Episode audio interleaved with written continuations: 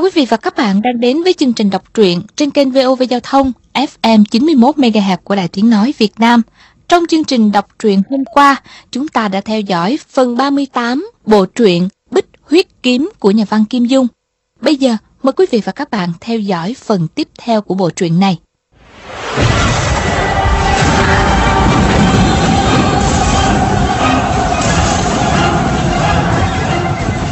Bích huyết kiếm Phần 39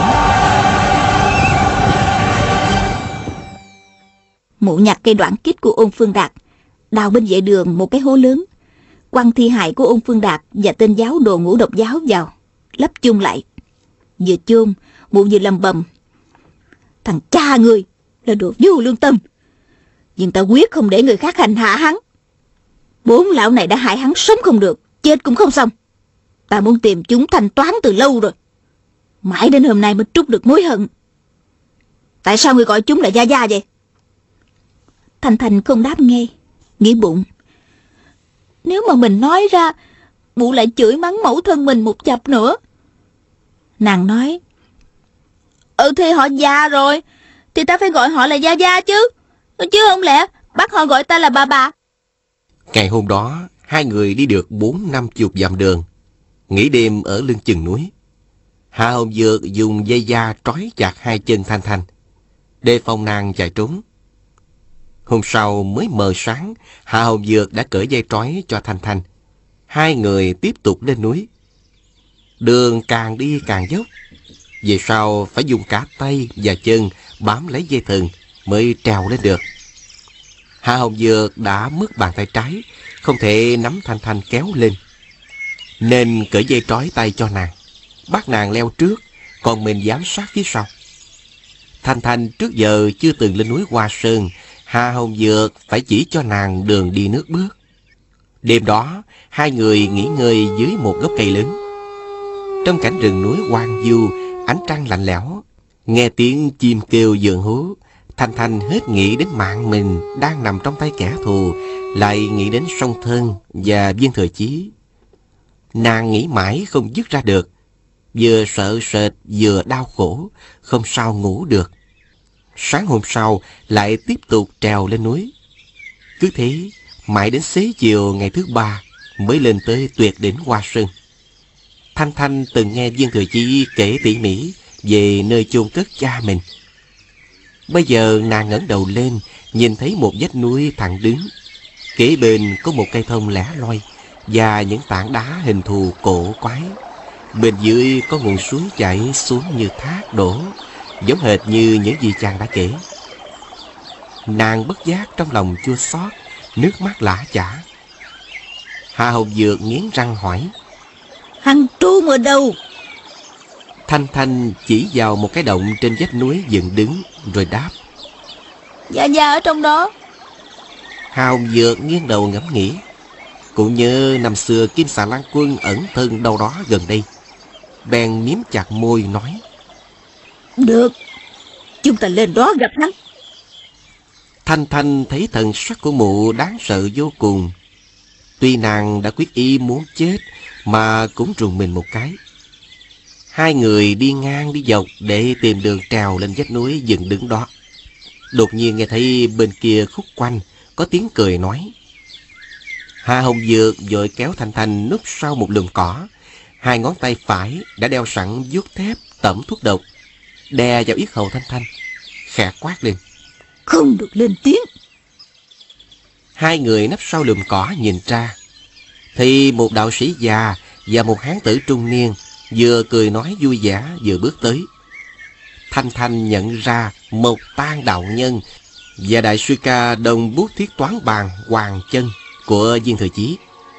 Võ công hai người này đều ăn đứt hà hồn dược, nhưng nàng biết mình chỉ động đậy một chút là hai cái vuốt tẩm thuốc độc sẽ ghim vào yết hầu lập tức. Hoàng Chân mỉm cười nói. Sư phụ chỉ mấy ngày nữa là lên núi Còn tiểu sư đệ thì hôm nay chắc sẽ tới đây Đạo trưởng không phải rầu rĩ Vì thiếu đối thủ chơi cờ nữa Một tan đạo nhân cười đáp. Nếu không ghiền chơi cờ Thì ta đường xa lặn lội về đây mà làm cái gì. Phải hòa sơn các ngươi hội họp Có liên can gì tới ta đâu. Hai người vừa cười vừa nói Dần dần đi xa. Hà Hồng Dược biết phái Hoa Sơn lợi hại Nghe nói họ hội họp ở đây liền nghĩ. Nơi này nguy hiểm Không nên ở lại lâu. Mụ khom người từ từ bò lên vách núi Lấy sau lưng ra một sợi dây một đầu buộc lên một cành cây lớn, Đầu kia buộc vào người mình và Thanh Thanh. Từ từ tuột xuống. Việc này mụ đã từng làm rất nhiều lần. Năm xưa, Phía trước sân động này có một chàng trai không có lương tâm. Tay cầm cây kim xà kiếm, Mặt mày hung dữ, Đứng canh chừng, Không cho mụ vào. Hình ảnh đó đột nhiên tái hiện trong tâm trí mụ, Như chuyện mới xảy ra. Cảnh vật giống hệt như xưa không biết người còn trong động hay không? Thanh Thanh nhìn thấy dấu vết quyệt động trên vách núi Bèn la lên. Đây rồi. Trái tim Hà Hồng Dược thình thịch đập lên loạn xạ. Mấy chục năm nhớ nhung không dứt. Cả ngày lẫn đêm Chẳng giây phút nào mụ không nghĩ đến lúc gặp lại con người vô lương tâm đó. Mụ không biết mình sẽ điên cuồng hành hạ ông rồi mới giết Hay mình sẽ mềm lòng mà năn nỉ ông Tự đáy lòng, mụ rất mong ông hồi tâm chuyện ý, Hòa lại với mình, Cùng xây giấc mộng đoàn viên. Cho dù ông đánh đập mình để trút giận, Thậm chí giết mình đi cũng được. Bây giờ đến lúc gặp nhau, Mụ bỗng thấy toàn thân run rẩy, Lòng bàn tay đẫm mồ hôi lạnh. Ngày trước, Ông cơm vào đây lấy kim xà kiếm, Khi trời động đã lấy đá bịt cửa động lại. Sợ người khác tiến vào Hà Học Dược thấy cửa động chỉ còn một lỗ nhỏ Bèn dùng tay phải đào bới như điên Đất đá lăn ầm ầm xuống Cửa động dần dần mở rộng ra Mũ sai thanh thanh vào động trước Còn mình thì thủ sẵn những cái dút thép Có tẩm chất kịch độc Đề phòng kim xà lan quân đột kích Thanh Thanh mới vào cửa động, nước mắt đã chảy như mưa. Càng vào sâu, càng khóc dữ. Đi mới mấy bước, trong động đã tối đen. Hà Hồng Dược thắp lửa lên, đốt đầu sợi dây thừng, bảo nàng cầm vào soi đường. Thanh Thanh ngẩn ra thầm nghĩ. Đốt sợi dây này, làm sao mà có thể trở lên được? Ta thì quyết chết ở đây với song thân rồi. Nhưng mà chẳng lẽ Mụ lại không muốn trở ra sao Hà Hồng Dược càng vào trong Càng cảm thấy sơn động này không có người ở Bèn nảy dạ nghi ngờ Đột nhiên mụ dung tay túm chặt gáy Thanh Thanh Hét lên. Ngươi mà đùa giỡn với lão nương Lão nương sẽ cho người chết không tử tế. Đột nhiên gió lạnh ập vào người Ánh đuốc lung linh. Hai người đã tới căn thạch thất trống rỗng. Hà Hồng Dược run rẩy đưa ngọn đuốc lên soi khắp xung quanh. Thì bốn vách đều khắc vô số đồ hình võ công. Lại có bốn dòng chữ. Trọng bảo bí thuật Tặng người hữu duyên, Làm môn hộ ta, Gặp họa đừng oán. Mụ ở chung với Kim Xà Lan Quân chẳng được bao lâu, Nhưng ông từng giả tặng mụ một bức tranh, Có viết chữ đề tặng, nên bút tích của ông đã in đậm vào lòng. Bây giờ chữ viết trên vách đá còn trơ đó, Nhưng người không thấy ở đâu. Mụ đau lòng như cắt, Lớn tiếng kêu gọi ra đây đi. Huynh có muốn gặp bụi hay không? Âm thanh làm bụi bặm trên trần rơi xuống Phủ đầy cả hai người. Mụ quay đầu lại Giận dữ hỏi Thanh Thanh. Hắn đâu rồi? Thanh Thanh khóc òa lên Chỉ xuống đất mà đáp. Ở đây nè. Hà Hồng Dược bỗng thấy trước mắt tối đen Suýt nữa ngất đi. Mụ loạn choạng Phải đưa tay nắm chặt lấy cổ tay Thanh Thanh Cất giọng khản đặt lên hỏi. Người nói cái gì? Thanh Thanh nói. Dạ dạ An táng ở đây. Hà Hồng Dược nói. Hả? Thì ra Chàng Chàng đã chết rồi. Mụ không đứng vững được nữa Ngồi phịch xuống tảng đá Ngày xưa Kim Xà Lan Quân ngồi luyện khí Tay phải ôm đầu Nước mắt rơi xuống như mưa. Vô cùng đau khổ. Bao nhiêu oán hận tích tụ mấy chục năm nay Bỗng dưng tiêu mất. Tình ý là dịu dàng như xưa. Mụ khẽ bảo Đi đi Ta tha người. Thanh Thanh thấy mụ đau khổ như vậy Bất giác nảy mối tương liên. Mụ bị Gia Gia đối xử không tốt Mình gặp phải viên thừa chí không có lương tâm. Hai người thật là hoàn cảnh như nhau. Nàng bèn nhảy tới ôm lấy mụ khóc rống lên. Hà Hồng Dược liền bảo Ra ngoài nhanh lên. Sợi dây này chai thêm một lúc nữa. Người vĩnh viễn không trở lên được. Thanh Thanh hỏi Nhưng mà Con bà thì sao? Hà Hồng Dược đáp ở đây với gia gia của người. Thanh Thanh nói Ta cũng không muốn lên nữa. Hà Hồng Dược chìm đắm vào suy nghĩ Không đếm xỉa gì tới Thanh Thanh nữa. Đột nhiên đưa tay cào bới điên cuồng dưới đất. Thanh Thanh kinh hãi hỏi Bà làm cái gì vậy? Hà Hồng Dược ủ rũ đáp Đã hai mươi năm Ta nhớ ông ấy mà không được gặp. Bây giờ được thấy mấy khúc xương của ông. Cũng là an ủi. Thì thần sắc mụ thay đổi hẳn. Thanh Thanh vừa kinh hãi, vừa sợ sệt.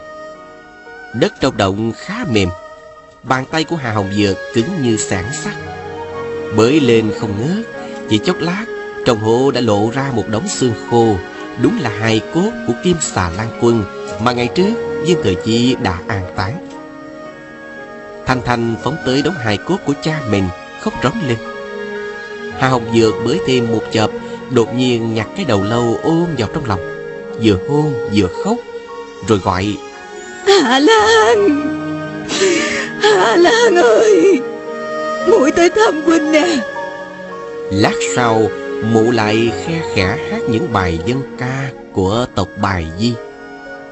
Thanh Thanh nghe không hiểu câu nào Hà Hồng vừa hát một lúc, Lại kề cái đầu lâu vào môi Mà hôn như điên dại. Bỗng mụ đau nhói la lên, Cảm thấy má mình bị một vật nhọn đâm vào. Mụ đưa cái đầu lâu ra chỗ ánh nến Mà xem tỉ mỉ, Thì hai hàm răng của đầu lâu Đang cắn chặt một cây kim thoa nhỏ. Kim thoa lộ ra rất ít, Nên lúc đầu không nhìn thấy Hà Hồng Dược đưa tay cậy vào trong miệng đầu lâu. Răng rơi rụng lã tả Mũi kim thoa cũng rơi xuống đất. Mụ nhặt lên Chùi sạch đất cát. Sắc mặt mụ bỗng thay đổi hẳn Giận dữ hỏi. Mẹ của ngươi Mẹ ngươi tên là Ôn Nghi đúng không? Thanh Thanh gật đầu. Hà Hồng Dược vừa đau khổ vừa tức tối Nghiến răng nói.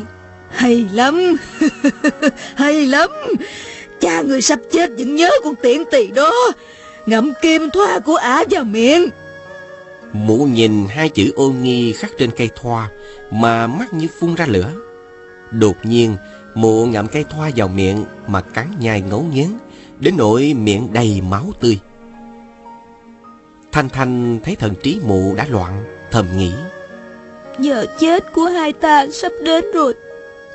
Nàng lấy trong người ra hũ tro cốt của mẹ mình Tháo tấm da bịt nắp Rồi lật ướp hũ Đổ tro cốt vào trong quyệt Hà Hồng Dược thấy vậy ngẩn ra quát hỏi Ngươi làm gì vậy? Thanh Thanh không trả lời Nàng đổ hết tro vào Hất đất dụng xung quanh lấp lên. Lòng thầm khấn giái Gia Gia má má trên trời Cô Linh Thiên Thầy chứng giám Con đã hoàn thành tâm nguyện hợp táng song thân rồi Hà Hồng Dược giật lấy cái hũ Nhìn là biết ngay. Mụ la lên. Đây là hai cốt của mẹ ngươi phải không? Thanh Thanh chậm rãi gật đầu. Mụ xoay tay phóng chưởng. Thanh Thanh rụt người lại nhưng không tránh kịp. Nàng bị phát chưởng đánh trúng vai Loạn choạng suýt nữa té nhào. Hà Hồng Dược la lên như điên dại.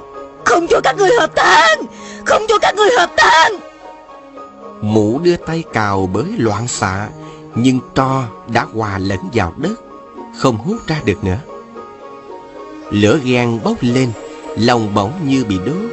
Mụ lượm từng miếng hài cốt trong quyệt ra Rồi la lên. Ta phải đốt người thành trò Rồi rải dưới chân núi Hòa Sơn Cho người bài tứ tán. Vĩnh viễn không được sum hợp với con tiện tỳ đó.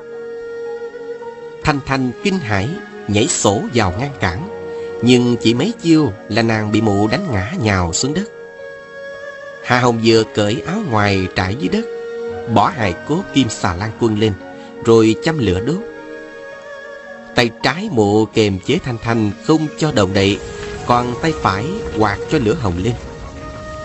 Chỉ chốc lát là khói mù mịt trong thạch động. Thạch động bị bịt kín đã lâu, Đầy chướng khí độc hại. Khi hai người mở lối vào động chứ khí bên ngoài đã bị gió núi xua bớt. Nên Hà Hồng Dược và Thanh Thanh bước vào mà không phát giác. Bây giờ Hà Hồng Dược đốt áo, Hơi nóng bốc lên, Hút chướng khí ở sâu trong động ùa ra ngoài. Hai người lập tức chóng mặt ngạt thở. Thanh Thanh chạy ra ngoài được mấy trượng Thì thần trí mơ hồ Té ngã xuống đất.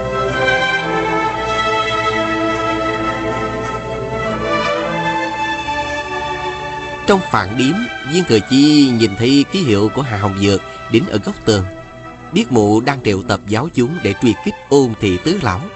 Thanh Thanh lại lọt vào tay ôn thị tứ lão rồi. Bất kể bên nào thắng, Thì nàng cũng bị liên lụy. Vì thế, chàng vô cùng lo lắng, Lập tức đuổi ngựa rượt theo. Dọc đường, chàng biết mấy lão hộ ôn Trúng độc chết dần Lại càng lo lắng hơn. Ngày thì ăn không ngon Đêm thì ngủ không yên giấc. May mà chúng trượt nhau về hướng Hoa Sơn, nên chàng không đến nỗi vì theo đuổi mà lỡ mất ngày hẹn trên núi. Viên Thừa Chí cùng mọi người đi mấy hôm thì gặp Thôi Thu Sơn, An Đại Nương và An Tiểu Huệ. Tuy ba người này không phải môn nhân phái Hoa Sơn, nhưng xưa nay thân thiết như người nhà. Lên Hoa Sơn hợp mặt cũng không sao. Đến chân núi Hoa Sơn, ghé vào quán lương đình hóng mát. Hơn tháng Hải nhận thấy một khoảnh đất nhìn hơi lạ. Y dùng binh khí đào lên, phát hiện thi hài của ôn phương đạt và một người nữa. Viên Thừa Chí nói, Nhất định Thanh Thanh đã lọt vào tay bọn ngũ độc giáo rồi. Chúng ta mau lên núi đi. An Đại Nương an ủi chàng. Đã đến lúc qua sơn hội họp rồi. Cho dù một lão sư phụ chưa đến thì Hoàng Sư Huynh, Quy Sư Huynh chắc cũng đã đến đây. Nhất định ra tay cứu giúp mà. Viên Thừa Chí nói, Ngũ độc giáo có gan lên núi Hoa Sơn, chắc đã có chuẩn bị rồi. Chỉ sợ đám sư điệt chúng phải độc thủ của chúng. Thôi Huy Mẫn nói, Sư tổ cũng đến đây, có gì mà sợ nữa. Chúng ta mau lên núi đi. Mọi người gửi ngựa ở nhà dân, dội giá trèo lên núi. Lên gần đến đỉnh, đột nhiên họ nghe ba tiếng gieo giáo của ám khí bắn lên trời. Lát sau mới đồng thời rơi xuống. Viên thừa chí mừng rỡ nói. Một tang đạo trưởng đang ở trên núi chào chúng ta đó. Chàng lấy trong túi áo ra ba đồng tiền, búng mạnh lên trời. Ba cái chấm màu vàng mất hút trên mây. Hồi lâu mới rơi xuống. Thôi Huy Mẫn lên tiếng khen ngợi. Tiểu sư thúc, thủ kình phong am khi của sư thúc mạnh quá. Viên thừa chí định nhảy lên đón bắt mấy đồng tiền, Đột nhiên một cái bàn tính đen xì từ dưới bay lên. Cản ba đồng tiền lại rồi cùng rơi xuống. Một người từ trong lùm cây nhảy giọt ra, đón lấy cái bàn toán. Cười hì hì mấy tiếng rồi bước tới. Đó chính là đồng bút thiết toán bàn Hoàng Chân. Ông mỉm cười nói. Sư đệ, người hoàng phí quá. Tiền bạc mà dứt ra tùy tiện như vậy, chẳng phải xài tiền như nước hay sao? Dân buôn bán chúng ta thấy vậy, không khỏi đau lòng lắm. Ta là người biết làm ăn. Tiền đã vào tay thì không thể trả lại cho người được. Thôi Huy Mẫn hô lớn. Sư phụ, thì ra lão dân gia đã đến rồi. Y chạy tới dập đầu ba cái xuống đất, vang lên những tiếng binh binh. Chú ngốc này không thèm ngó trước ngó sau, đang vui mừng nên dập đầu càng mạnh. Khi đứng dậy, tráng y đã bị sỏi đá làm sưng lên một cục. An Tiểu Huệ vừa thương vừa giận, không ngớt nhỏ giọng trách mắng. Thôi Huy Mận đứng đó mà ngoác miệng ra cười. Trông khơ khảo vô cùng. Viên Thừa Chi cùng quân hùng bước tới thi lễ, sau đó một tang đạo nhân cũng xuống gặp mặt. Mọi người bước tới bái kiến, nói mấy câu khách sáo chào hỏi lẫn nhau. Viên Thừa Chi lo lắng cho Thanh Thanh, định hỏi xem đại sư ca có thấy tung tích của nàng hay không. Đột nhiên, trong lùm cây bên cạnh, có hai con dượng lớn nhảy ra, ôm lấy Viên Thừa Chi. Thôi Hi Mẫn giật mình kinh hãi, dung quyền đánh ngay. Viên Thừa Chi đưa tay khẽ gạt khói quyền, mỉm cười hỏi. Đại oai, tiểu oai, hai người khỏe chứ? Hai con dượng lớn kêu chí chóe, buông Viên Thừa Chí ra, nhanh chân chạy lên đỉnh núi. Thôi Huy Bẩn hỏi. Hai con dượng này à, do tiểu sư thúc nuôi á hả? Trời ơi, chúng nổi giận rồi. Hai con dượng leo lên mỗi lúc một cao. Viên Thừa Chí thầm nghĩ. Nhất định đại oai và tiểu oai đã giấu giếm thứ gì đó Bây giờ lấy ra cho mình xem Chàng dõi mắt nhìn theo chúng một lúc Đột nhiên thấy trên vách núi có khói mù bay ra Chỗ đó chính là huyệt động an táng Kim Xà Lan Quân Viên Thừa Chi bất giác sợ hãi. Hai con dượng lớn cứ múa tay múa chân chỉ trỏ Như ra dấu gọi chàng tới. An Tiểu Huệ cũng cảm thấy vậy Bèn nói Thừa Chí đại ca Hai con dượng gọi đại ca đó. Viên Thừa Chí đáp Không sai. Chàng đưa tay ra dấu với ông Câm. Ông Câm gật đầu hiểu ý liền chạy vào thạch động lấy đuốc và dây dài mọi người vòng ra con đường phía sau treo lên vách núi đó. Viên thừa chí nói, đường vào động ta quen thuộc nhất, để một mình ta vào là được. Chàng xé giặt áo, lấy hai mảnh giả nhỏ, nhét vào mũi thấp đuốc, men theo sợi dây trèo xuống. Hai con dượng lớn đứng trên vách núi cứ nhảy chom chom kêu la loạn lên, gãi đầu gãi tay ra vẻ lo lắng vô cùng. Viên thừa chi xuống tới cửa động thấy khói bay ra mù mịt. Chàng nín thở chạy vào trong. Đến chỗ đường hẹp thì thấy một người nằm giật ra dưới đất. Đến gần nhìn kỹ thì ra là thanh thanh. Chàng vừa sợ hãi, vừa vui mừng, sờ vào mũi nàng thì thấy hơi thở rất yếu. Nhìn vào thấy trong động vẫn còn ánh lửa. Hà hồng dược nằm giữa động. Chàng định vào cứu mụ ta, nhưng đột nhiên cảm thấy ngực mình bị đè chặt chỉ muốn ngất xỉu nên vội cúi xuống ôm lấy thanh thanh, nhanh chân chạy ra ngoài động. Chàng nắm chặt sợi dây, ôm cơm và hồng Thái hải dần sức kéo hai người lên. Viên thừa chi thấy xung quanh không còn khói độc nữa, mới dám hít sâu một hơi. Đột nhiên chàng nhìn không nổi, lơ lửng giữa trời mà nôn giọt ra. Mọi người đứng bên vách đá, vô cùng lo lắng. Chỉ sợ chàng trúng chứng khí nặng quá tuột tay buông dây là cả hai rơi xuống vực sâu. Ông cơm và hồng thắng hải run run kéo chậm lại. Hai chú cháu thôi thu sơn và thôi huy mẫn đứng bên nín thở theo dõi. Viên thừa chi vì hít khí độc trong động hơi nhiều, chân vừa chạm đất đã chóng mặt đứng không vững nữa. Bụng rũng ngồi phịch xuống. Một tang đạo nhân thôi cung quá huyệt cho một lúc, chàng mới tỉnh dậy. Cô tự điều hòa hơi thở thần trí vô cùng mệt mỏi. Lát sau, thanh thanh cũng tỉnh lại. Vừa thấy viên thừa chi đã khóc òa lên. Quân hùng thấy hai người hồi tỉnh mới yên tâm, thanh thanh từ từ khôi phục thần trí, kể lại tình hình trong động, chốc chốc lại ngắt quãng. Viên thừa chi ủ rũ nói, vì mệnh của mẫu thân thanh đệ là được hợp tán với phu quân. Bây giờ thi hài của hai người đều quá thành tro nhưng rốt cuộc đã được an nghỉ bên nhau rồi. Thanh thanh nói ngụ gia ác ôn kia tuy là hung dữ thiệt nhưng mình tình cảm với phụ thân muội lại rất thâm sâu. Gia gia phụ lòng bà ấy thật là không nên không phải. Đại ca chúng ta có nên cứu mạng bà không? Viên thừa chí cực đầu đáp nên chứ. Thôi huy mẫn lập tức xung phong vào động cứu người viên thừa chí dặn khí trong động rất độc cứu được người phải lập tức ra ngay thôi huy mẫn vào động chẳng bao lâu đã quay trở ra nói Do núi rất mạnh Uế khí trong động đã bị thổi tan gần hết Nhưng bà ấy chết rồi Tại hạ không dám ở lâu trong động Nên ờ, lắp bừa bà ấy vào trong hố luôn rồi Thanh Thanh gật đầu nói. Ừ, như vậy là bà ấy được chôn cùng một quyệt với gia gia của muội rồi. Nếu mà bà ấy lên thiên, chắc sẽ vui mừng lắm đây. Chỉ mong là ba người họ không tranh cãi nhau nữa. Thừa chí nói. Thanh đệ yên tâm đi, gia gia muội nhất định sẽ bên má má của muội mà. Thanh Thanh giận dữ hỏi. Má má của muội đẹp hơn bà, cho nên gia gia nhất định sẽ bên má má. Sau này huynh cũng vậy đúng không? Thừa chí ngạc nhiên hỏi. Ta, ta cũng vậy là sao? Thanh Thanh dung tay lên tát. Thừa chí mới gặp còn mừng, thấy nàng đánh mà không tránh né, bị tát vào má nghe bút một tiếng. Thanh Thanh khóc rống lên, nói. Sau này đại ca chỉ bên của A Cửu thôi, không có bên muội. Để muội chết còn hay hơn. An Tiểu Huệ vội chuyển đề tài nói chuyện. Nàng xoa đầu hai con dượng mà nói. Ê, mai mà đại quai với tiểu quai phát hiện sớm đó.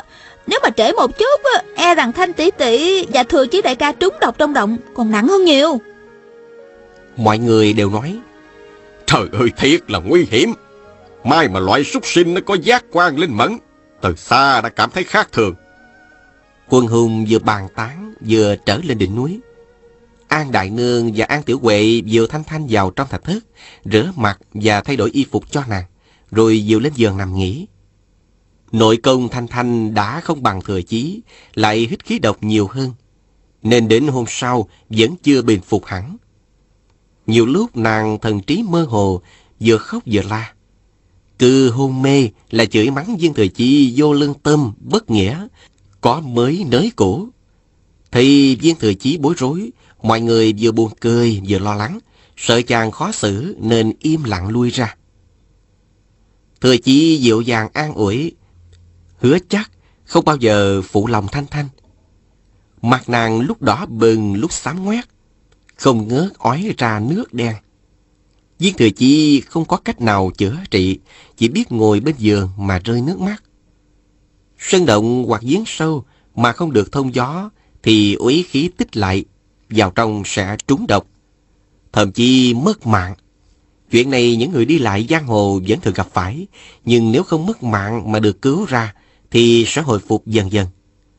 Phen này Thanh Thanh lại khác, cứ ọe nước đen ra mãi, dường như ngoài uế khí trong động kính ra. Nàng còn trúng phải chất độc gì đó trên người Hà Hồng Dược và hài cốt kim xà lan quân. Lúc này viên thừa chi chỉ mong có Hà Thiết Thụ ở bên. Trên người cô này có đủ loại thuốc giải, không chừng biết cách chữa trị. Mọi người bên ngoài cứ bàn luận mãi, đều nói tuy tính tình Thanh Thanh có lúc nhỏ nhen nhưng bụng dạ rất tốt. Nếu không chữa được thì Dương Thừa Chi chắc phải đau lòng tới hết đời. Ai cũng thở dài thở ngắn, không vui vẻ nổi. Sắp hoàng hôn, hai con dượng lại kêu la.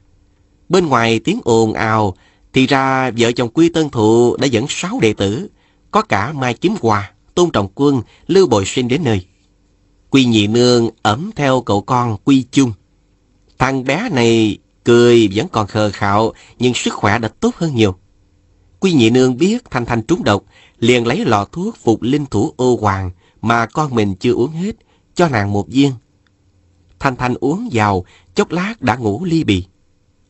Sau đó đại đệ tử của Hoàng Chân dẫn tám sư đệ và hai con trai lên núi. Y thi lễ với một tang đạo nhân trước, rồi khấu kiến sư phụ và vợ chồng nhị sư thúc. Y thấy viên thừa chí còn trẻ hơn cả con trai lớn của mình. Nghĩ đến chuyện quỳ xuống khấu đầu trước mặt chàng, bỗng thấy khó khăn.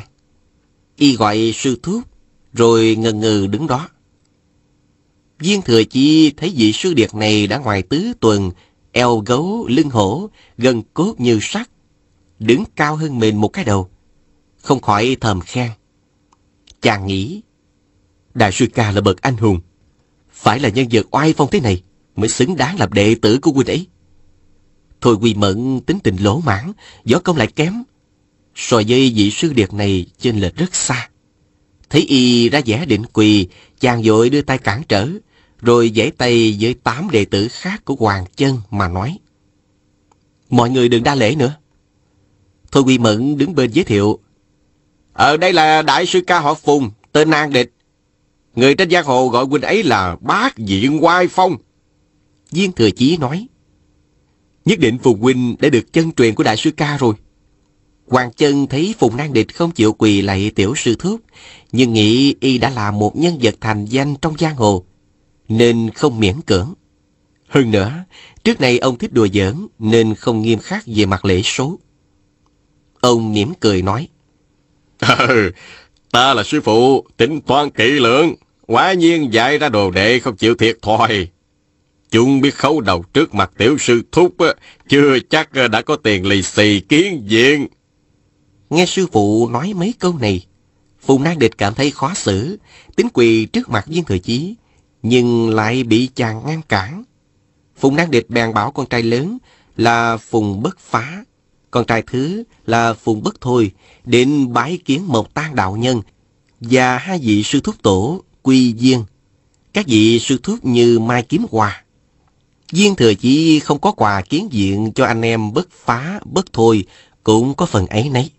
Năm nay Phùng Bất Phá 23 tuổi, Phùng Bất Thôi 21 tuổi. Hai anh em dựa vào oai thế phụ thân nên được giới võ lâm Cam Túc, Lương Châu nhường nhịn mấy phần mà cũng có chút ít công phu chân chính. Phen này chúng thấy Viên Thừa Chi chỉ chừng 20 tuổi mà mình phải kêu bằng sư tổ. Trong lòng rất không phục. Chúng lại thấy cặp mắt chàng sưng đỏ, nước mắt chưa khô. Bèn nghĩ. Không biết tên này khóc nhà chuyện gì. Thiệt là tồi tệ. Anh hùng hảo hán, dù bị đánh rụng răng cửa đi nữa, thì cũng nuốt máu vào trong. Sao có thể ngồi khóc vì bị người ta ăn hiếp chứ? Đối với viên thừa chí, chúng càng coi thường hơn. Hai anh em này quen biết đám đệ tử Quy Tân Thụ đã lâu, biết trong đó Tôn Trọng Quân kiêu ngạo hiếu thắng nhất, võ công cũng khá. Ngay đêm hôm đó, chúng lén lút bàn nhau, tìm cách khích bác cho Tôn Sư Cô tỷ thí với tiểu sư thúc tổ. Để viên thừa chí xấu mặt một phen. Lỡ bị phụ thân hoặc sư tổ biết được, anh em mình cũng không đến nỗi bị trách mắng. Sáng hôm sau, hai anh em dậy rất sớm, chạy ra ngoài đi tìm Tôn Trọng Quân. Nhưng mới ra cửa đã gặp bác sư thuốc Thạch Tuấn. Thạch Tuấn tuổi trẻ, hiếu sự, võ công cũng ngang ngửa phùng thị huynh đệ. Y quát hỏi. Nè, hai anh em người lén lúc đi tìm cái gì vậy?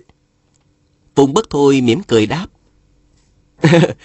ờ, bọn Điệt đang tìm Tôn Sư Cô. Nghe nói ở Sơn Đông cô ấy đã dẹp yên phái Bọc Hải, Chúng Điệt muốn xin cô ấy kể cho nghe. Thạch Tuấn quan hỷ nói. Hay quá. Vừa rồi ta thấy cô ấy ở bên núi kìa. Đang luyện võ với Masuka đó.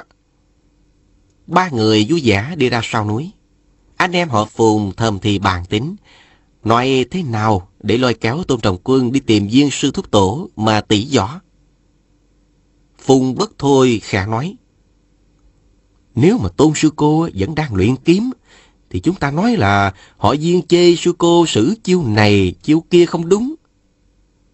Phùng bất phá, vừa cười vừa gật đầu.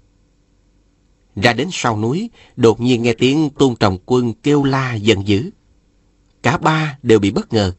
Nhanh chân chạy tới, thì thấy tôn trọng quân đang xách đơn câu đuổi theo một người. Người bị tôn trọng quân đuổi là một nam nhân ngoài 30 tuổi. Y có vẻ phẫn nộ, vừa dung đao chém bừa, vừa thoá mạ luôn mồm. Đồ giặc cái! Đồ tiện nhân! Võ công của y không bằng tôn trọng quân, nên phải lùi liên tiếp, nhưng không chạy trốn xuống núi, mà cứ đợi sơ hở là quay lại phản kích. Phùng bất thôi nói, Chúng ta chặn tên kia lại đi, đừng để hắn chạy thoát. Thạch Tuấn bảo, Tôn sư tỷ không thích người khác giúp đâu. Tên này sư tỷ thừa sức đối phó. Bỗng nghe người kia điên cuồng mắng chửi. Người giết vợ và ba đứa con của ta còn có thể hiểu được. Nhưng mẹ ta đã hơn 70 tuổi rồi. Vì sao mà ngươi giết chứ? Tôn Trọng Quân quát lại. Cuồng đồ vô sĩ như người. Trong nhà có bao nhiêu người đều phải giết hết. Hai người càng đấu càng quyết liệt. Phùng bất phá bỗng lên tiếng. Tại sao Tôn Sư Cô không dùng kiếm? Đơn câu dùng không thuận tiện chút nào hết á. Thạch Tuấn cũng thấy ả dùng đơn câu không thuận tay. Bèn xoay ngược trường kiếm của mình lại đưa chui kiếm ra phía trước, rồi hô lớn. Tôn sư tỷ đón kiếm. Hắn ném trường kiếm về phía tôn trọng quân. Đột nhiên từ lùm cây bên cạnh một người nhảy ra. Đưa tay chặn bắt thanh kiếm. Cả ba đều kinh hãi. Thân pháp người kia vừa nhanh vừa đẹp. Khi dừng chân mới thấy rõ là mạc ảnh tử Mai Kiếm Hòa, môn hạ của Quy Tân Thụ. Thạch Tuấn la lên. Mai Sư Ca! Mai Kiếm Hòa gật đầu chào, ném trả kiếm cho hắn rồi nói. Tôn sư muội đã luyện binh khí khác rồi. Không dùng kiếm nữa. Thạch Tuấn kinh ngạc, à một tiếng. Hắn không biết Tôn Trọng Quân đã bị một sư tổ cấm sử kiếm vì tội vô cớ đã thương người khác. Thạch Tuấn quay lại xem hai người tỷ đấu, thì nam nhân kia cố sức liều mạng, nhưng dù sao võ công cũng kém hơn. Nên đao pháp dần dần tán loạn, không ra chiêu thức gì nữa. Trong nháy mắt, Tôn Trọng Quân tung người lên, đã trúng cổ tay phải của y. Đơn đào tuột tay văng tuốt ra ngoài. Mũi cầu của Tôn Trọng Quân chĩa vào trước ngực y. Bỗng Mai Kiếm Hòa la lên. Dừng tay lại! Tôn Trọng Quân ngẩn ra. Người kia vội vã tránh qua một bên, bỏ chạy xuống núi. Mai Kiếm Hòa mỉm cười bảo. Sư muội à, sư muội tha cho hắn đi, để sư tổ hài lòng. Tôn Trọng Quân cũng ngượng cười. Không ngờ người kia chỉ chạy dài chục bước rồi ngoảnh lại tiếp tục trỏ mặt Tôn Trọng Quân mà thoá mạc. Đồ đàn bà trộm cướp, đồ tiện nhân thối tha. Bây giờ thì Mai Kiếm Hòa, Thạch Tuấn cũng nổi giận. Tôn Trọng Quân lại càng tức tối la lên. muội phải giết cái thằng súc sinh này. Bị sư tổ chặt đứt thêm một ngón tay nữa cũng được. Ả lại dung câu đuổi theo. Mai Kiếm Hòa sợ Ả giết người sẽ bị trách mắng, bèn nghĩ. Ta phải bắt lấy cái tên đó, để sư muội đánh một trận cho hả dạ. Y giọt ra, chạy vòng lại chặn đường xuống núi. khinh công của Y hơn hẳn mọi người, nên chỉ trong chốc lát đã đứng trước mặt người kia. Người kia thấy tình thế không ổn, đột nhiên rẽ qua con đường nhỏ bên trái. Thạch Tuấn và anh em họ Phùng liền phóng ám khí. Một viên phi hoàng thạch của Phùng bất phá đánh tới sau lưng. Người kia nghe tiếng gió, biết có ám khí, liền né sang bên phải, nhưng phục một tiếng, sau đùi đã trúng một mũi tụ tiễn của Thạch Tuấn. Y loạn choạng rồi té nhào. Mai Kiếm Hòa nhảy tới, định đưa tay ấn đối phương xuống đất. Đột nhiên có tiếng gió rít lên. Thân hình người kia bất thình lình bay giọt lên trời. Mai Kiếm Hòa giật mình, lạ người tránh né, rồi quay lại nhìn kỹ. Thì ra, có người quăng ra mấy chục sợi dây quấn lấy y, rồi giật tung lên. Bọn Tôn Trọng Quân đã chạy đến nơi, thì người vừa xuất thủ là một nữ nhân xinh đẹp, y phục toàn một màu trắng, tóc dài bỏ xõa ngang vai. Đi chân đất, cổ tay cổ chân đều đeo vòng vàng. Cô gái mỉm cười đứng đó, phục sức không ra người Hán mà cũng không phải người Di. Cánh tay phải trắng ngần như tuyết, đang nắm một chùm mấy chục sợi dây, không phải giải cũng không phải da. Phía sau cô gái còn có một thiếu nữ khoác áo cừu bằng lông cáo trắng. Trên đầu đội mũ bằng da bạch hổ, trông dung mạo đẹp như tranh giả, nhưng thần thái rất mệt mỏi. Hai người này chính là Hà Thiết Thủ và A Cửu. Ngài Viên Thừa Chí cùng mọi người rời khỏi Kinh Thành, phát hiện tung tích ôn thị tứ lão và Hà Hồng Dược cùng đi với Thanh Thanh trong phạn điếm trên đường đến Uyển Bình. Hôm sau, Hồ Quế Nam quay về thông báo với mọi người. Hà Thiết Thụ biết hai con độc vật gắn dưới chân tường là tín hiệu của ngũ độc giáo triệu tập giáo chúng đến cứu viện. Nàng sợ Thanh Thanh trúng phải độc thủ, phải tới đó ngay lập tức. Hơn nữa, Viên Thừa Chi cũng đã dặn nàng dẫn A Cửu rời khỏi kinh thành lánh nạn. Nghe Hà Thiết Thụ tỏ ý, A Cửu nghĩ phen này có thể gặp duyên Thừa Chí, nên gật đầu đồng ý đi với nàng để cứu người. Đêm hôm đó, hai người để lại một lá thư, lặng lẽ rời kinh. A Cửu mang theo kim xà kiếm, Hà Thiết Thụ muốn thuê xe ngựa cho A Cửu ngồi, nhưng trong lúc binh quan mã loạn thế này, không tên phu xe nào chịu đi. May mà nàng thấy có một chiếc xe vừa ra khỏi kinh thành, bèn đuổi hết khách trên xe xuống, ép mã phù đánh xe đi về hướng Tây. Tuy A Cửu bị thương nặng, nhưng Hà Thiết Thủ đã từng trải giang hồ từ lâu. Nhẹ tay thì có tiền bạc, thuốc độc. Nặng tay thì có quyền cước, đào kiếm. Đi tới đâu cũng chiếm phần lợi thế. Nên dọc đường hai người không đến nỗi gió sương cực khổ. Hà Thiết Thủ hiểu biết về y dược, lại xem A Cửu vừa là tiểu muội vừa là sư mẫu tương lai, nên chăm lo rất chu đáo. Vết thương trên tay A Cửu dọc đường đã dần dần liền miệng, ngựa khỏe, xe nhẹ, chẳng mấy chốc đã tới chân núi Hoa Sơn. Hà Thiết Thủ cõng A Cửu trên lưng, thi triển khinh công chạy nhanh lên núi, chẳng khác gì đi trên đất bằng. Đúng lúc Hồng Thắng Hải trúng ám khí sắp bị bắt, Hà Thiết Thủ liền tung nhuyễn Hồng Châu sách ra, giật y về. Bọn Mai Kiếm Hòa, Tôn Trọng Quân không biết Hồng Thắng Hải cùng phe viên thời chí, lại càng không biết Hà Thiết Thủ là nhân vật như thế nào.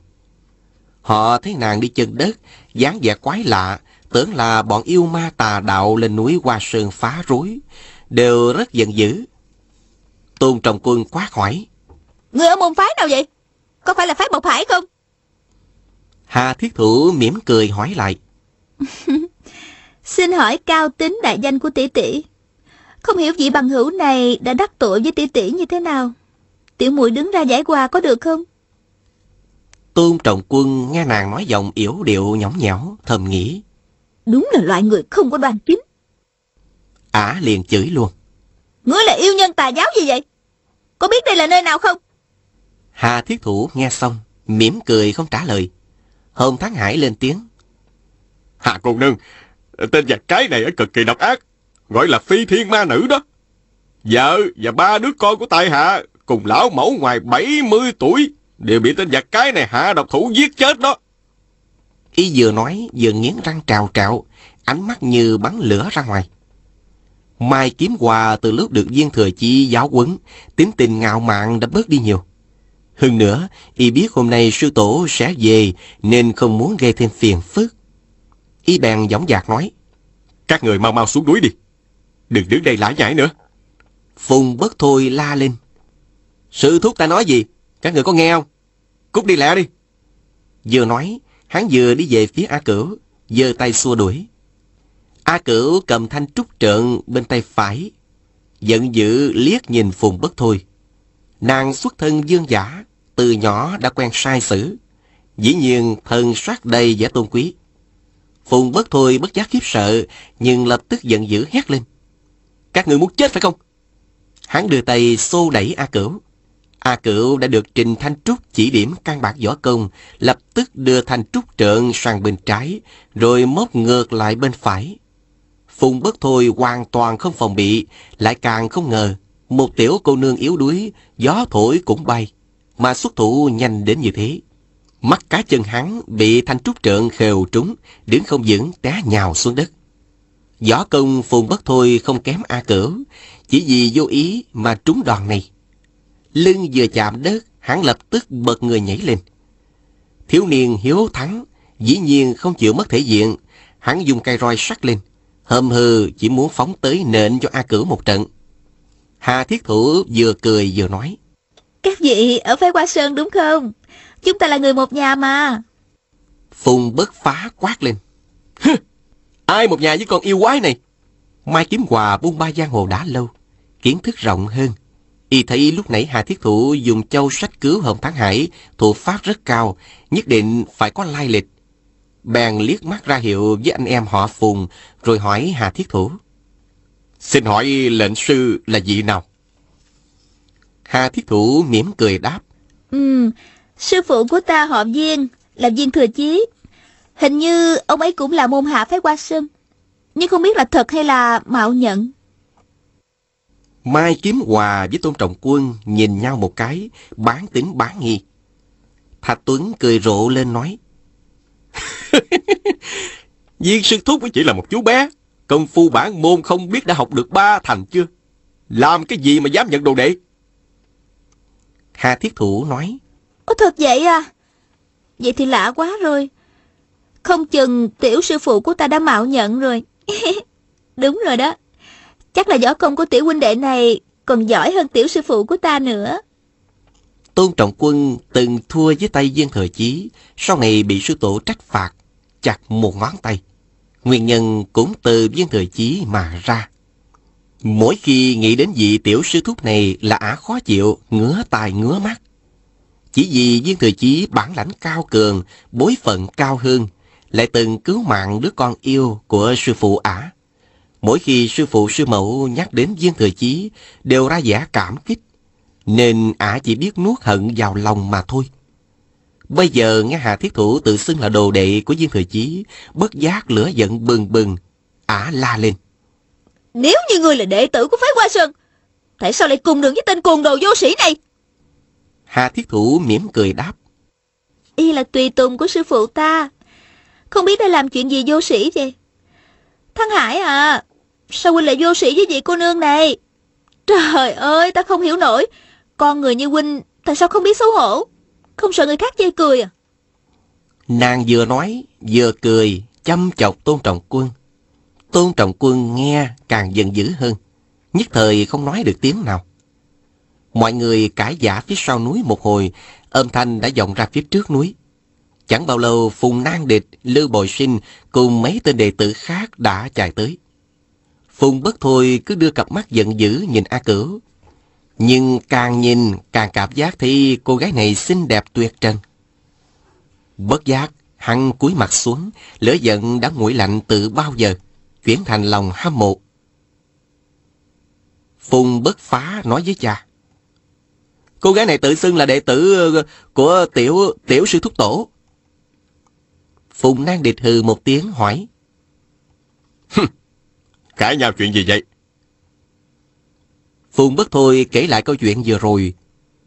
Trong các đệ tử đời thứ ba của phái Hoa Sơn thì Phùng Nang Địch lớn tuổi nhất, nhập môn sớm nhất, lại có oai danh trên giang hồ, đương nhiên là lãnh tụ. Nghe con trai kể xong, y quay lại hỏi Tôn Trọng Quân. Tôn sư muội, người này đã đắc tội với sư muội chuyện gì? Mặt Tôn Trọng Quân hơi đỏ lên, Mai Kiếm Hòa đáp hộ. Ơi, tên cuồng đồ này có một người anh không biết tự soi gương, giác cái mặt dày tới cầu thân tôn sư muội, bị tôn sư muội chửi mắng đuổi về. Hồng Thắng Hải nói xen vào. Không chịu thì thôi, sao lại xẻo mất hai tay của nghĩa huynh ta? Phùng Nang Địch trừng mắt quát. Ai hỏi ngươi? Mai Kiếm Hòa chỉ Hồng Thắng Hải nói tiếp. Nào ngờ á, tên cuồng đầu này hẹn với số đông đồng bọn. Thừa lúc tôn sư muội có một mình mà bắt cóc đi. Mai mà sư nương của đệ đến kịp trong đêm, nên cứu được sư muội. Phùng Nang Địch đảo cặp mắt sáng quát nhìn khắp một vòng quát lên. To gan thiệt. Vậy mà ngươi chưa chịu thôi sao? Hồng Thắng Hải vẫn ngang tàn hỏi lại. Bãi đã giết nghĩa huynh của ta rồi. Vậy còn chưa đủ hay sao? Hà Thiết Thủ nói. Bắt cóc người ta để ép thành hôn, đúng là không tốt rồi. Nhưng mà Tôn tỷ tỷ đã giết chết nghĩa huynh của y rồi. Như vậy là hả giả rồi chứ. Cô chưa bái đường thành thân, đâu có mất mát gì. Hơn nữa, người ta vừa nhìn cô đã tương tư khổ sở như vậy. Chỉ vì cô đẹp như tiên. Tại sao người ta không tương tư ai khác hết vậy? Tôn tỷ tỷ à, lấy quán báo đức hả? Tìm đến nhà giết hết năm người, không phải là quá ác hay sao? Tuy giết người cũng là một cách trả thù, nhưng phải tìm người có võ công mà giết chứ. Mẹ già hơn 70 tuổi của y hình như không biết võ công, cũng không phạm tội gì. Chẳng qua là đẻ ra đứa con trai hơi thiếu lễ nghĩa. Vợ và ba đứa con nhỏ của y lại càng không biết đã phạm phải đại tội gì. Giết những người này không phải là hành động của phái Hoa Sơn. Đại giới của phái Hoa Sơn á, điều thứ ba có phải là cấm giết người vô cớ không vậy? Ờ, cái này ta mới học, nhớ cũng không chắc lắm. Mọi người nghe vậy đều biết Tôn Trọng Quân làm sát, phạm vào đại giới bạn phái. Đều bất giác trao mày. Phùng Nang Địch giận dữ hỏi Hồng Thắng Hải. Đầu đuôi cũng là tại ngươi không tốt. Bây giờ người chết đã chết rồi. Còn biết làm sao? Hà Thiết Thủ nói. Trước kia ta cũng có lúc giết người tốt đó. Nhưng từ khi bái viên thừa chí làm tiểu sư phụ, Ông ấy cứ lải nhải với ta cả đống môn quy phái qua sơn. Nào là không được làm sát vô cớ gì gì đó. Nhưng mà ta thấy tôn tỷ tỷ giết người bừa bãi như vậy. Có bị cái gì đâu. Chuyện này khiến ta phải nghi ngờ. Một lát nữa ta phải tìm tiểu sư phụ để nhờ chỉ điểm lại. Lưu Bội Sinh nói. Viên sư thuốc đang bận, sợ không rảnh nói chuyện với cô. Mai Kiếm Hòa hỏi. Sư phụ đâu? Lưu Bội Sinh đáp. Cả bốn vị sư phụ, sư nương, sư bá, sư thúc, cùng một tan đạo trưởng, đang lo cứu chữa vị cô nương kia. Phùng Nang Địch à một tiếng rồi nói. Bây giờ chúng ta trói bọn này lại trước. Lát nữa sẽ xin ý kiến sư phụ, sư thúc. Phùng bất phá, phùng bất thôi, cùng dân dạ bước lên, định ra tay bắt người. Hà thiết thụ thấy bọn này chẳng coi mình ra gì.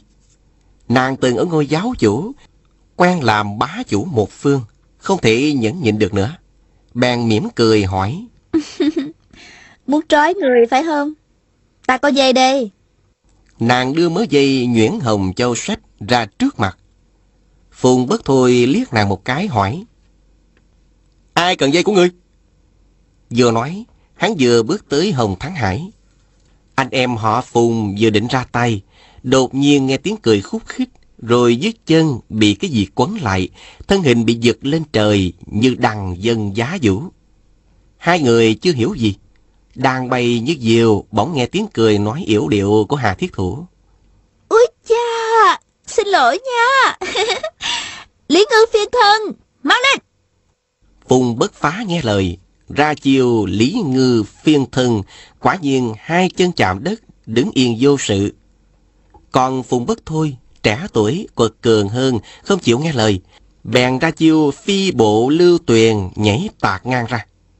Toàn đáp xuống bằng một tư thế đẹp, nào ngờ rơi xuống quá nhanh. Mông hắn đập phẹt xuống đất, ngồi đó vừa hổ thẹn vừa đau đớn, mặt đỏ đến tận cổ. Phùng Nang Địch thấy con mình bị đánh, giận dữ hét lên. Người tự xưng là đệ tử bản môn. Lúc nãy ta còn tin được ba phần. Bây giờ thấy chiều công phu hạ tiện này, làm sao là nhân vật bản môn được? Người qua đây! Phùng Nang Địch không kịp cởi khuy áo, đưa tay trái giật giặt áo ra. Soạt một tiếng, cả dãy khuy áo bị kéo đứt. Y quảng trơn bào xuống đất, để lộ áo chản màu xanh. Thân thái rất oai vũ, tráng kiện như một tòa thiết tháp. Hà Thiết Thủ mỉm cười hỏi. Vị sư huynh này muốn đối chiêu với muội đúng không? Hay lắm. Sư huynh muội đồng môn tỷ thí một chút, chắc cũng không sao. Để xem mấy chiêu tiểu sư phụ của muội dạy có dùng được hay không. Chúng ta đánh cược gì đây? Phùng Nang Điệp đã thấy nàng xuất thủ rất nhanh, nhưng vẫn nghĩ mình được chân truyền tuyệt nghệ, oai trấn một dùng, chẳng sợ hãi gì cô gái này. Nhưng thấy nàng yếu điệu như thế, cơn tức giận của y giảm dần, nảy sinh lòng thương xót, bèn dõng dạc nói. Bọn ta còn dễ nói chuyện. Lát nữa quy thẩm thẩm ra đây, bà ấy vốn xem kẻ ác như kẻ thù. Thấy bọn yêu quái như ngươi thì không có chịu buông tha đâu. Mau rời khỏi đây là hơn. Hà Thiết Hữu mỉm cười hỏi. Ông không phải là tiểu sư phụ. Dựa vào cái gì mà bảo ta rời khỏi đây? Phùng bất thôi té nhào hai lần Đang hổ thẹn vô cùng. Hắn đưa mắt nhìn anh trai la lên. Chúng ta thi triển công phu chân thực đi. Đừng để ả này dùng quỷ kế ám hại nữa. Hai anh em cầm roi sắt lại nhảy vào. Hà Thiết Thủ cười nói. Hay lắm. Như vậy thì ta đứng yên Không động đậy cũng không đánh trả. Như vậy được chưa? Nàng bèn cất nguyễn hồng châu sách vào lưng, Dùng tay áo phủ cả hai tay lại. Anh em họ Phùng dung roi đánh xuống, Thấy nàng không tránh né gì cả. Vì thế, khi roi sát gần đến đỉnh đầu đối thủ, Không hẹn mà cùng thu hồi lại. Hai người từ nhỏ đã được giáo huấn, Tuy tuổi trẻ có phần lỗ mãn, Nhưng trước nay chưa từng vô cớ đả thương người khác. Phùng bất thôi la lên Lấy binh khí ra đi Quý vị và các bạn thân mến, chúng ta vừa theo dõi phần 39 bộ truyện Bích Huyết kiếm của nhà văn Kim Dung. Mời quý vị và các bạn theo dõi phần tiếp theo của bộ truyện này sẽ được phát sóng vào chương trình đọc truyện ngày mai. Mời góc